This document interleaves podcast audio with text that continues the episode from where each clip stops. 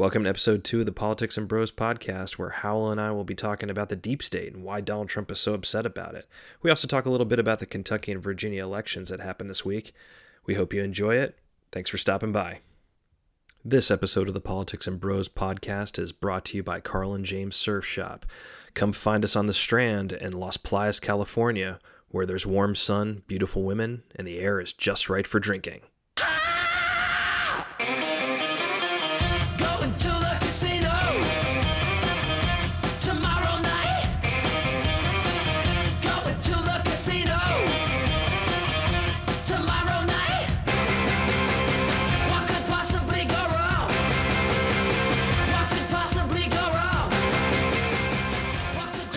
Hello, hello. Hey, what, hey, what's up? I'm just playing the air drums. Go into the casino. What's the worst that could happen? What could possibly go wrong? oh, well, whatever. Same, same concept. So this is episode number two. I feel like we got some good. Uh, our first episode was rec- was well received by friends and family. You can count them on a one hand. yeah, Yeah. we're gonna go for No, we're gonna go for a much broader audience at some point. I think. yes. So you know, we attempted to do this in the last one, where uh, and you know, it, it was an inelegant recording only because we were kind of screwing around, kind of experimenting. You know, mixture of being serious and and not being serious, but um, we're doing this, and we really haven't talked about who we are and why we're Mhm. why we are doing this. Um, Right. so I think um, you know you gave a good bat, you gave a good kind of primer the last time around, and two two people who believe in nuance and context when it comes to arguing and arguing for policy and political reasons. Mhm. Two people who are patriots, never Trumpers, who believe in the coun- in our country and our political process and don't want to see it screwed up any more than it already is. But um, Well, yeah, and we've we've both been participants and active members of of this great experiment, you know, and have seen it from the inside and seen what it can do and I don't know, just find an outlet for our passion and kind of share it with all of our loyal listeners. So yeah. Um well, tell me your background. Tell me about I- you. How, did how did you arrive Okay. at this place, Mr. Yes. Howell Winters? So, not to go on a, a long rant about myself, but just so people kind of understand where I'm coming from. Um, for the sake of this podcast, I have um, 15 years experience, nearly 15 years experience in the executive branch. I was, uh, I went to graduate school in U.S. foreign, got my degree in U.S. foreign policy, and then I um, entered the executive branch and I worked in national security for nearly 15 years. And, um, the, the, the point is really that I've worked with multiple agencies within the, uh, executive branch. I've worked with the Department of State. I've worked with the intelligence community. I've worked with DOJ, FBI. I've worked with the Department of Energy. I've worked with even the Department of Commerce. Um, I am very familiar with the types of people that work in the executive branch, how it functions, and I think there's a lot of misnomers about how these things work. And, you know, I just want to be able to share sort of that experience in layman's terms with folks and add it to sort of how, how it colors what I see going on today. So that is kind of the perspective I come for, come to this podcast with. Um, so what about you? What, what, what is your sort of, uh, expertise that you can offer, offer our loyal listeners? 12 years working in the halls of the United States Congress for three senators and a congressman, not all at the same time. Um, Mhm. people who I would have, I, I mean, mo- actually most of them I would, I would consider absolute patriots, but, you know, obvi- clearly a couple of them have disappointed me in the age of Trump, but, um, I think the person who shaped my viewpoint of service in when you serve the country and serve something greater than yourself is when I, you know, my first job was for Senator John McCain and, um, a man who Rest in peace. rest in peace, a man who I think a lot of people, especially Republicans nowadays, people who call themselves Republicans or conservatives like to kind of crap all over him for being a RINO or, uh, I still don't even necessarily understand what that term means anymore, but, um, Yeah. you know, but Well, 12, that kind of goes back to what I was talking about in last episode where, you know, people don't really know what conservative means. Right. Right. So yeah. But anyway, sorry. No. Continue. That's fine. And then, uh, but you know, that was that was my first job out of college. He gave me my first job out of college. He was he was who I was working for on 9-11, uh, in his office in Yep. DC, and you know, he gave me my start. And you you have you have participated and written legislation Hmm. that has been has I don't I actually don't know. Have you ever written legislation that's been enacted into law? I have actually, as crazy as that might sound. I mean that's that's pretty cool. As a twenty, I think when the first time that when that happened to me, I think I was twenty four. a little, a Okay. little scary, but that's not uncommon. Um, but um, See, I think we're going to tell people things that they don't they won't want to. yeah, they won't want to know that. A bunch of twenty-four year olds. No wonder our country is all screwed up. We got twenty-four year olds writing writing laws. writing laws. Sleep tight, America. Right. But you know, there's the Yeah. process. You know, the thing I the thing that I kind of want to bring to this is the, the is the process by which Congress arrives at at policy and and politics and that intersection and and how it all works. And right Mhm. now, it's completely out of whack. And there's always there's always an element of politics to what Congress does because that's just what they do. Right. You've got House members running for a reelection every two years, senators every six years, and you know everything is based on polls and everything is based on you know some level of populism but there was a time where populism wasn't weighted as much as it is now and Right. you know that it's dangerous to have populism weigh so much in in, in a republic it just Yeah. it skews the reality of of of of the citizen of citizens and and what we're supposed to be doing and how we're supposed to be doing it um, you're supposed to have cooler heads. That's why you elect. That's why you elect people to serve, you know, in your name in the halls of Congress, so they can make measured, deliberative decisions Mm. and not just do everything based on because they saw a poll showing some issue was at seventy five percent. So, oh well, maybe we need to do that. But Hopefully, you can use that experience to to translate some of this craziness that's going on for for me and and everyone else. absolutely, So yeah, so I mean, I think after introducing ourselves, giving a little bit about where where we came from and why we're doing this, um, we wanted to uh, dive into this this week's discussion. Um, and I think first we're going to start with a with a uh, what are we calling it? Today's news. news of the day, today's news, whatever you want to call it. News of the day. Okay. Well, I mean, I feel like um, you could almost call this news of the, the minute these days. But um, what did you have to, to raise or discuss for for today? Well, I was going to talk about um, the elections from yesterday. We had uh, some pretty big states, um, Trump country and non non Trump country states have elections for. You know, uh, one state had a governor, and the other one was mostly the state house and state senates that were that were in play. Um, but obviously, the big one is Kentucky, where Trump won by 30 points in Mhm. 2016. Governor Matt Bevin was up for reelection. Um, he kind of rode in clearly, obviously, it was two years before Trump, but he kind of rode in during this time of kind of populism as it was starting to really kind of take flight uh, in those midterm elections in 2014 or Mhm. 2015. And he got his butt kicked. No, he didn't get his butt kicked. That's not true. I think the last time I saw, last total I saw, he was he was he lost by 10,000 votes, or he's losing by 10,000 votes. I don't think he's actually conceded yet. He got his butt kicked because he's in a state that went for Trump for, by 30 points. right, right. And uh, yeah, so I mean, you know, the fact that he was even competitive in this um, this climate says a lot in itself. And he lost to Andy Beshear, the son of the former governor Steve Beshear, who is a very close personal friend of yours. I, I learned. uh, proud proud Vanderbilt Commodore alum. Yes, he is. Um, we went to school together. Um, and uh, He was the attorney general yeah, of the state yeah. of the Commonwealth. he was, and you know, always nice to see a, a Commodore succeed. So, regardless of party affiliation, so you know, big ups to you, Andy, Governor Andy. Um, yeah, I mean, so that was big news. Um, I think we were talking earlier today. Um, you think that uh, as far as politically, um, perhaps the media is making a bigger deal out of this than um, than should be made.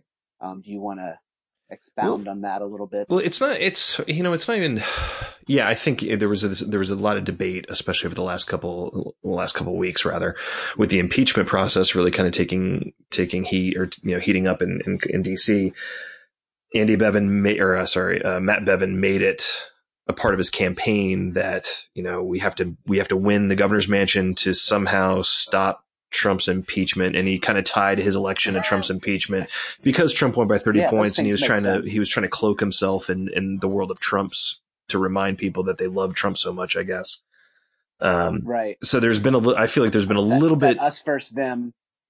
What- Us first them, you know, sort of. He's trying to tap into that us first them right. Ethos. I think. Yeah. Yeah, and I think that there was a there was a, a lot of movement in the media to try and and say, well, this was definitely some sort of referendum on on Trump in in 2019, ahead of, you know a year out from from his reelection or from the the the election in mm-hmm. 2020.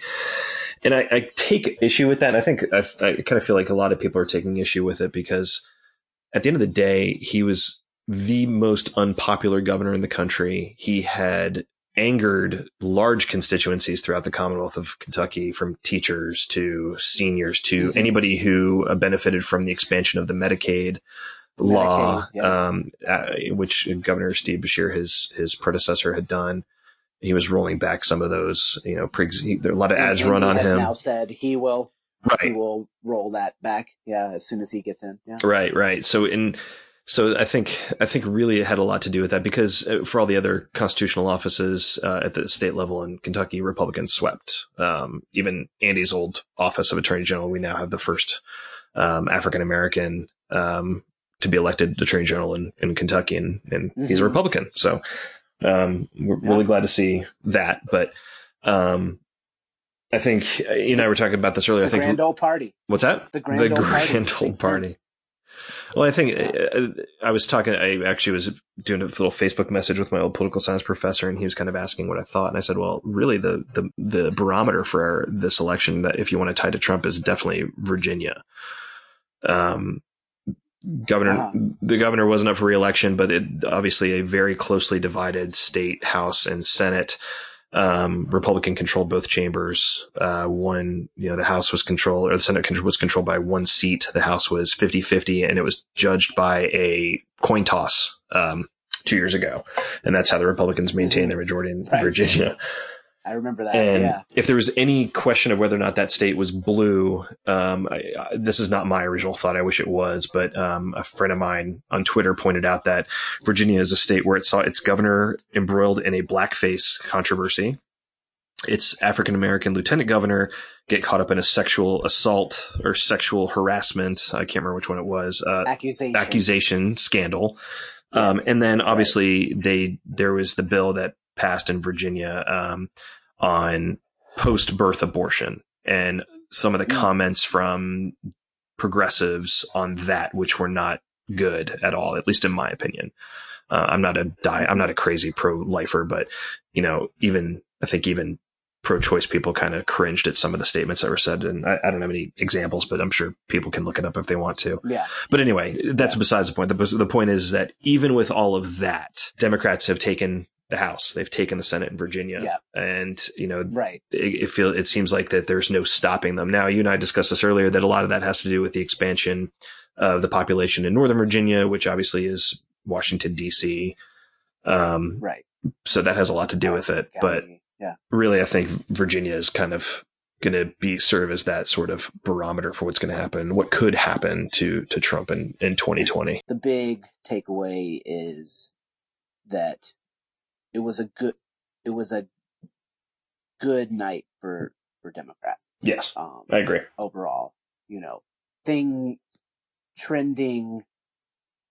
There's areas that have traditionally been Republican or or you know even purple that are now full on blue, and that should worry worry the GOP as they look towards next year and and perhaps even beyond because you know and, and what they're going to do strategically to to sort of battle against that.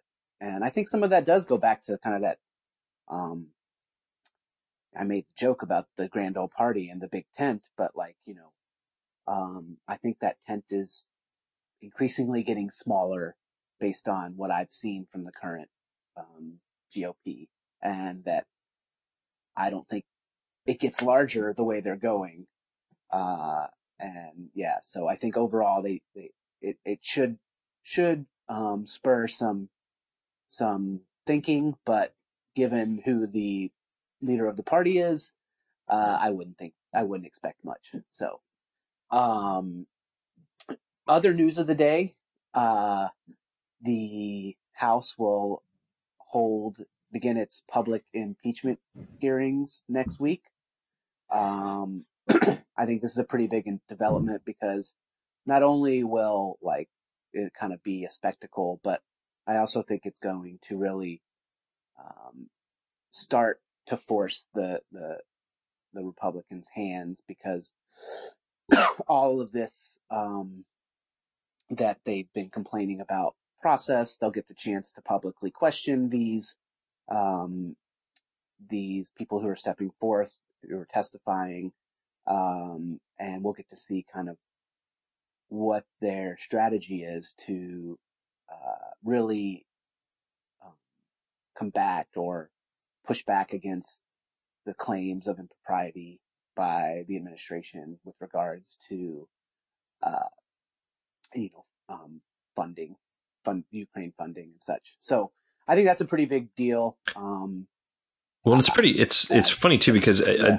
intentionally or unintentionally, the, Dem- the Democrats have taken away a big talking point from the Republicans. I mean, through the whole process, the Republicans were talking about how this was all closed door and there was no due process and there was Mhm. no public, um, you know, visibility to what they were doing. And now they're doing that, but the Republicans are still holding on to this is an unfair process argument. right, right. And it's just it's it's batty to me. I mean, yeah, impeachment proceedings are you know not necess- are not the most common of of things to happen uh, obviously right. so you know I, I can't remember in 98 how this all went down i was in college and, Yeah. and kind of paying attention to this um you know it, Right. it just seemed like a big circus but it, you know that talking point's been taken away from them so it'll be interesting to see how they wade their way through it now Yeah, yeah. So stay tuned. I guess we'll we'll see what happens there.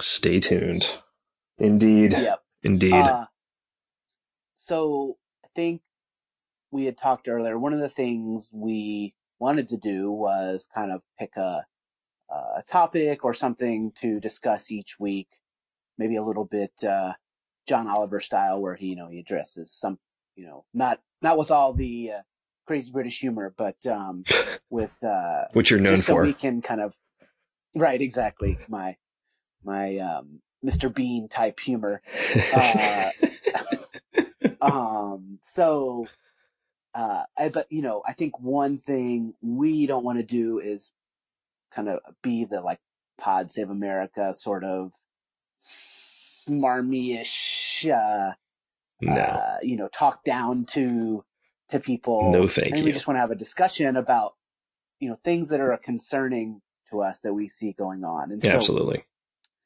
this week i i chose to discuss dun dun dun. The deep state. I love the deep Um, state. Going deep yeah. in the deep state. So i you know the it the deep state conversation is just batty to me. I mean um not only is it just crazy i think it's really really dangerous. Hmm and I think it devalues important institutions to America that that are we rely on to function as a democracy. Um, so I thought I was trying to think of ways that um, we could discuss it in a way that kind of makes it tangible and isn't just this like uh, you know this crazy conspiracy theory. Um, and so essentially, you know, the deep state argues that there are a handful, or probably more than a handful, I guess, really, if you were to be logically looking at this, of embedded bureaucrats who are um, there to to uh, subvert the the agenda of the administration, right? Mhm. Um, I just want to say how crazy that is because having been, as I said previously, having been in agencies and seeing Mhm. what it takes just to do some of the most basic functions. Right. Um, like the, I, I, I, so just to like open a new file for a program that we were going to start running, like maybe a, some sort of national, national security sensitive program required like 42 signatures. It took like four weeks Right. before you could just even start writing about this program. So the idea that like there are people who can just like snap their fingers and make decisions about and and and have a group of people execute some sort of vast undermining of the administration to me it's just it's so out there like I, I i wish i could think of a really good example of something that would just show people um how unrealistic that is. Um and i just think that it's it's crazy that we're into conspiracy theories at Yeah. this point and it's it's really dangerous.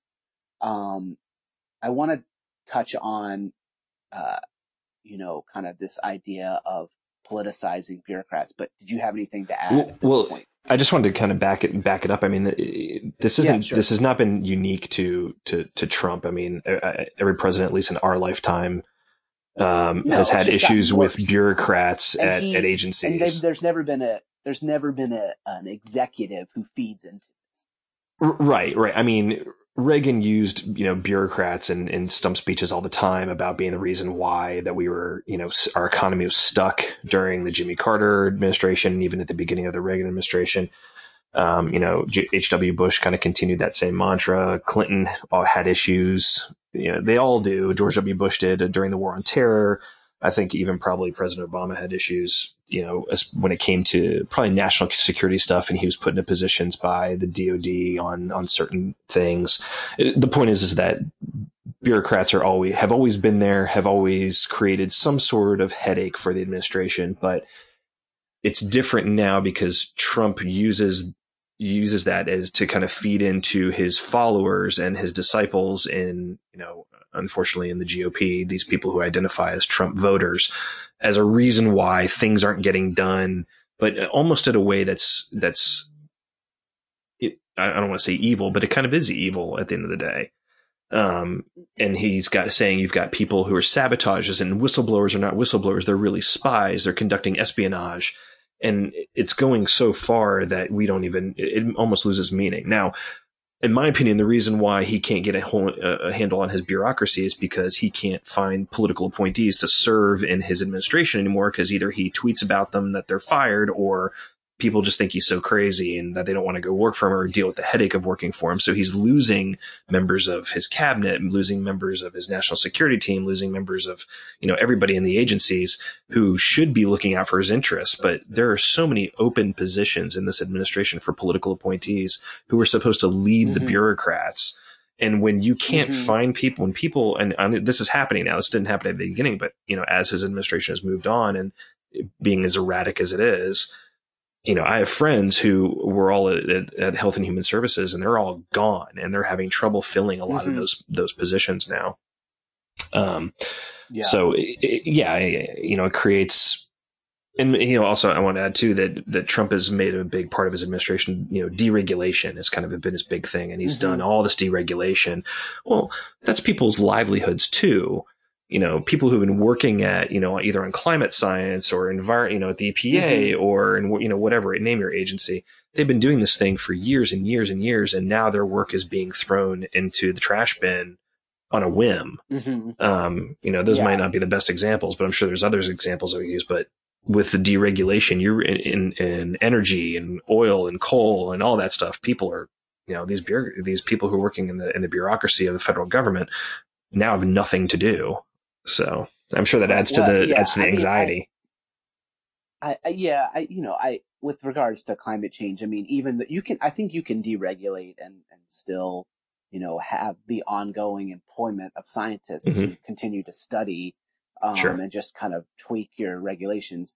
I think what what really bothers me, you know, is like, you know, the FBI is filled with deep staters Right. who are trying to to you know who this is what I love. You know, they were there, they were trying to keep him from being elected. Right. They're this all powerful cabal, but oh, he got elected. So they're not too deep of a state. It's kind of just like a, a shallow state. Um, who isn't who isn't uh, powerful enough to to like they wanted him to to not be elected, but they couldn't quite get it done. Um, or um, with the Mueller investigation, you know, he he's backed by a bunch of of you know, eight, thirteen angry Democrats who it's a witch hunt. But you know what? They're gonna hunt. They're gonna hunt, but they're not gonna find any crime at the end. So you know, Right.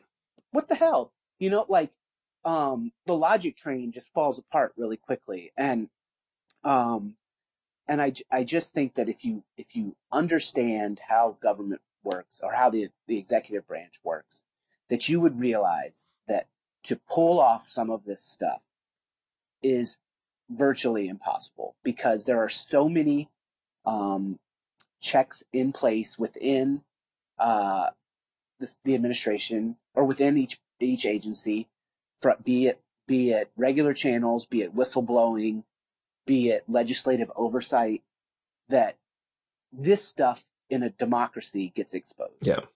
and and there that does not exist um and so i i just think that the conversation is dangerous i think it ta- leads us down to places where like I, sh- I was talking to you today or maybe yesterday how steve scalise who is what number three in charge and rank in the in the house for the gop He's number Two? two. Three? He's number two in Two. House GOP leadership. Yeah. Calls was it Jov- Jovanovich? I don't know. It was someone who's testified who is a career State Department apolitical employee who has worked there across many administrations, calls dismisses their testimony because they're an Obama holdover. hmm And when you start delegitimizing people's work because they served under an administration of another party, you're creating an extremely danger, dangerous precedent. Well, and it because I'm I'm sure Scalise too, but a lot of Republicans, uh, most Republicans in Congress now are saying, you know, they're they're parroting Trump's thing where he says, uh, you know, the the Democrats and their deep state cronies, quote unquote, and they want to overturn the election, and that's become a real theme Mhm. among the rallies that we're Yep. seeing. Where you know they only want to do this impeachment because they're trying to undo an election of a duly The duly will of the elected president. Yeah, the will Yeah. of the people, which of course is just Mhm. horseshit and is Right. not true. Um, but you know, it- the rhetoric out of the White House now being, you know, having being parroted by GOPers and not only in Congress, but also the voters starting to buy into this. And, you know, you're seeing it's, it's weird. This whole conspiracy thing. I keep on thinking back to all the articles that I read in 2015 and 2016 that were showing up on Facebook from Breitbart News that were just craziness about the border and immigrants and poor people and you know they're the reason for all the Mhm. all the problems and the ills of the world and you know adding these conspiracy theories about why you know Obama let all these people in because he knew this was going to happen. I think I, re- I remember reading a story like that on Breitbart once.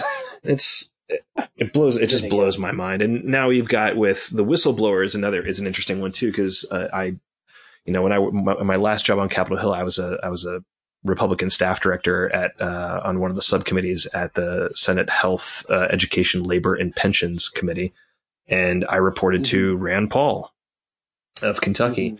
and he is saying that the Sixth Amendment dictates that. He's sure making a good impression right now. Oh, absolutely. Oh, he. I, I, I never thought I would see such a Russia apologist, a Trump apologist come out of him, just based on his general philosophy. That I actually agreed with a lot of what he did um, when he was when he was first ele- getting elected and first elected to the Senate. And uh, but now it's just uh, you want to be like, who the hell is this guy? But he was recently saying that. Uh, the Sixth Amendment dictates that the whistleblower identifies himself so that Trump can confront his accuser that's not how this works. And I, and honestly, I'm No. not I'm not a lawyer, but I'm pretty sure that's not how what that's not how the Sixth Amendment Yeah, this is- applies in this situation. This is not a court of law. Right. You know what I mean? Like, yeah, exactly. so uh, um, yeah, it's just it's it's These crazy stuff like that. of due process are, you know, like, sure, if it gets to a, a, a trial, there's due process involved in an investigation.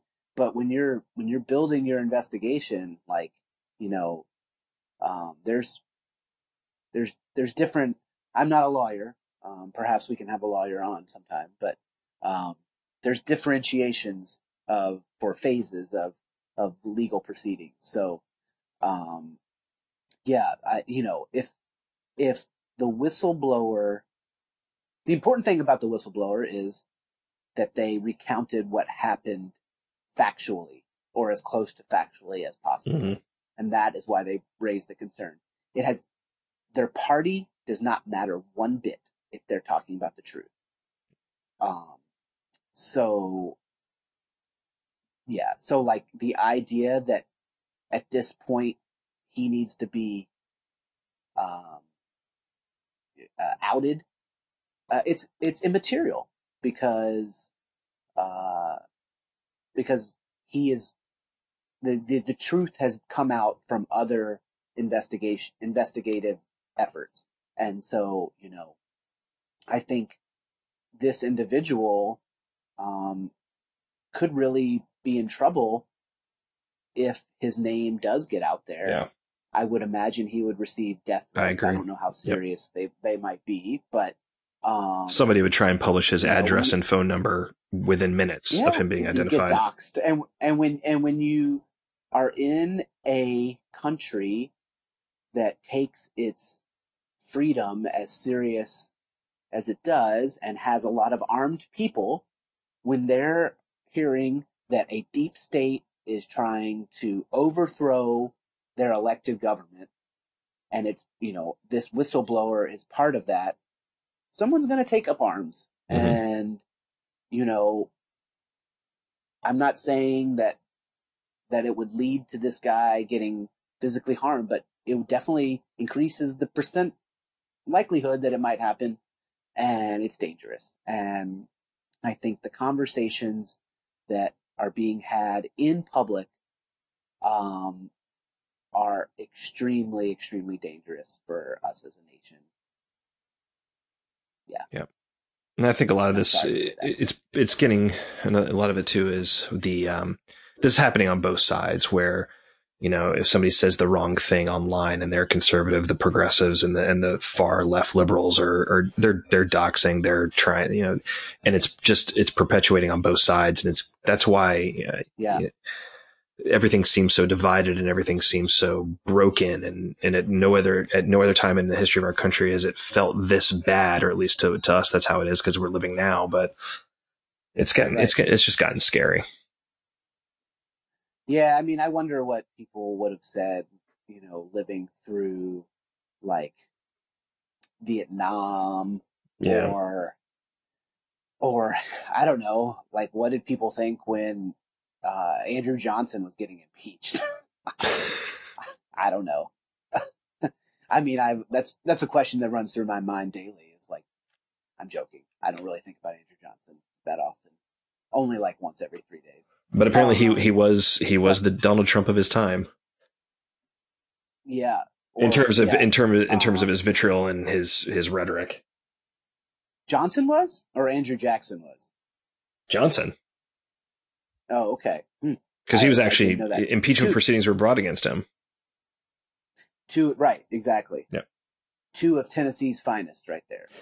um, so, yeah. So You're so- anyway, you're so I, I think I hope I yes I hope uh, I hope people enjoyed that. I I just think that that's a very important and that's going to last. These are the types of things that are going to last past the Trump administration. Like, how do we get back from that? I think Yeah. that's going to be something very very interesting to watch Well, well, over the next. Well, that goes to a good question. Is there is there some is there somebody on the Democratic side who can, you you know, begin that healing process? you've got a lot of there's there I think there's a lot of good candidates on the Democratic, and we kind of talked about this in the last podcast but are any of them really healers there's people there are people like Warren and Sanders who want to transform government and transform our country in sort of a revolutionary way and then there are those that mm-hmm. want to take us like I'd say like Biden and Buttigieg and maybe even Kamala Harris could be part of that as well about you know healing the country while still taking us forward, while still implementing an agenda and, you know, a progressive or liberal agenda. But their, their number one priority seems to be healing and trying to bridge the divide between the, the far, Yeah. you know, the far right and the far left. So do you think there, I mean, do you think there's anybody who can actually do that or is that just, or is that just bullshit? I think it takes, I think it takes two to tango, and you know, I don't know if someone like Buttigieg were to get get elected, would he just face nonstop attacks Mhm. from, you know, if if if the Senate, if McConnell holds on to the Senate, like you know, is he going to be like, I'm going to make this guy a, a one term Mhm. gay president? Yeah. You know, I mean, it's just fair. Find some sort of find some sort of thing to to hit him with, and you Mhm. know, I, I would hope that um that that we you know I think there's obviously elements of the Democratic Party that would not want to see any sort of compromise with with um the GOP on anything. And you know that just leads to stalemate and nothing getting done. And frankly it's it's why McConnell is having has had some success past with his agenda because he saw that and was able to just basically say we're not going to pass legislation but we're going to legislate from the bench. And um you know I think people have to realize that if they want to get stuff done there's a lot of viewpoints in this country and and you got to compromise and I just don't know. I think there's a lot of wounds right now, and um, I would hope so, and I would hope conversations like this, you know, when we people are talking and realizing things are complicated, uh, would help. But everyone's, you know, as you said, I think you said today, ring and run on Facebook, and, Mhm. And um, you know, ring that bell, get your likes, and then just you know, run away and um, And not engage. no, I and not engage Because that's the cowardly thing to do you is know, to ring and run. without engagement, you know, we without a conversation, we're it's you know we're not we're not going to move forward. Right. So We, we, we, we wither and Um, die. yeah. So anyway, um, So deep state. Tie a bow on that. So shall we finish with um our last little segment? Yeah, wait. here. this little thing we're going to call "What Am I Into This Week"? Is that what we're calling it? That's right. Yeah, we're introducing this this week. Um, I think it's just a chance for us to have a little brevity at the end of. Uh, I'm sorry, levity, not brevity. But what's also could be could could have some brevity too. um, uh, you know, we're talking about pretty serious stuff. Um, Yeah. that can get a little dark every, and so, you know, just kind of say, what are, what are you, what are you enjoying these days? Um, so I will start. yeah, kick it off. Uh, Pete, Pete, you know what I'm enjoying these days? what what is that, Howell? I'm enjoying being a fan of a World Series champion Washington Nationals. Thank, thank you very much. Oh, of course, go Nats. Go Nationals. Yes. Uh, I suffered for many, many, many, many yes, you did. You being a did. Nationals fan. 15, 15 years. That, that goes over real well here in Chicago, where I say that I'm a long suffering fan. Um, but yeah, it was fun to watch that team go through the World Series. Um, kind of magical run there. They were having fun in the dugout and really likable team. It was it was impressive. I wish they could have gotten a, a, one of the World Series wins in DC. And I I cheer. I I definitely I cheered for the Nats when I lived there. I mean, I, I lived in DC from 2000, you know, basically 2000 to 2017, uh, with a three Yeah. years, three or four year stint in Chicago, somewhere between that before we moved back. But you know, I was at the first game at RFK in 2005 against the Diamondbacks. It was a win for the Nats. You know, I, I Mm-hmm. wore my Nationals hat. I was, I'm, I'm still a diehard Braves fan and always will be since I'm from Atlanta, but Mhm. it was, I was happy if it couldn't have been the Braves who obviously lost it in their playoff games against the, the Cardinals, but I'm happy that it was another Yeah. National League East team and I'm happy it was the Nationals. Well, that's, Well, that's where we are. again. Thank you. Thank you for your time, man. That was fun. Do we have any sponsors this week?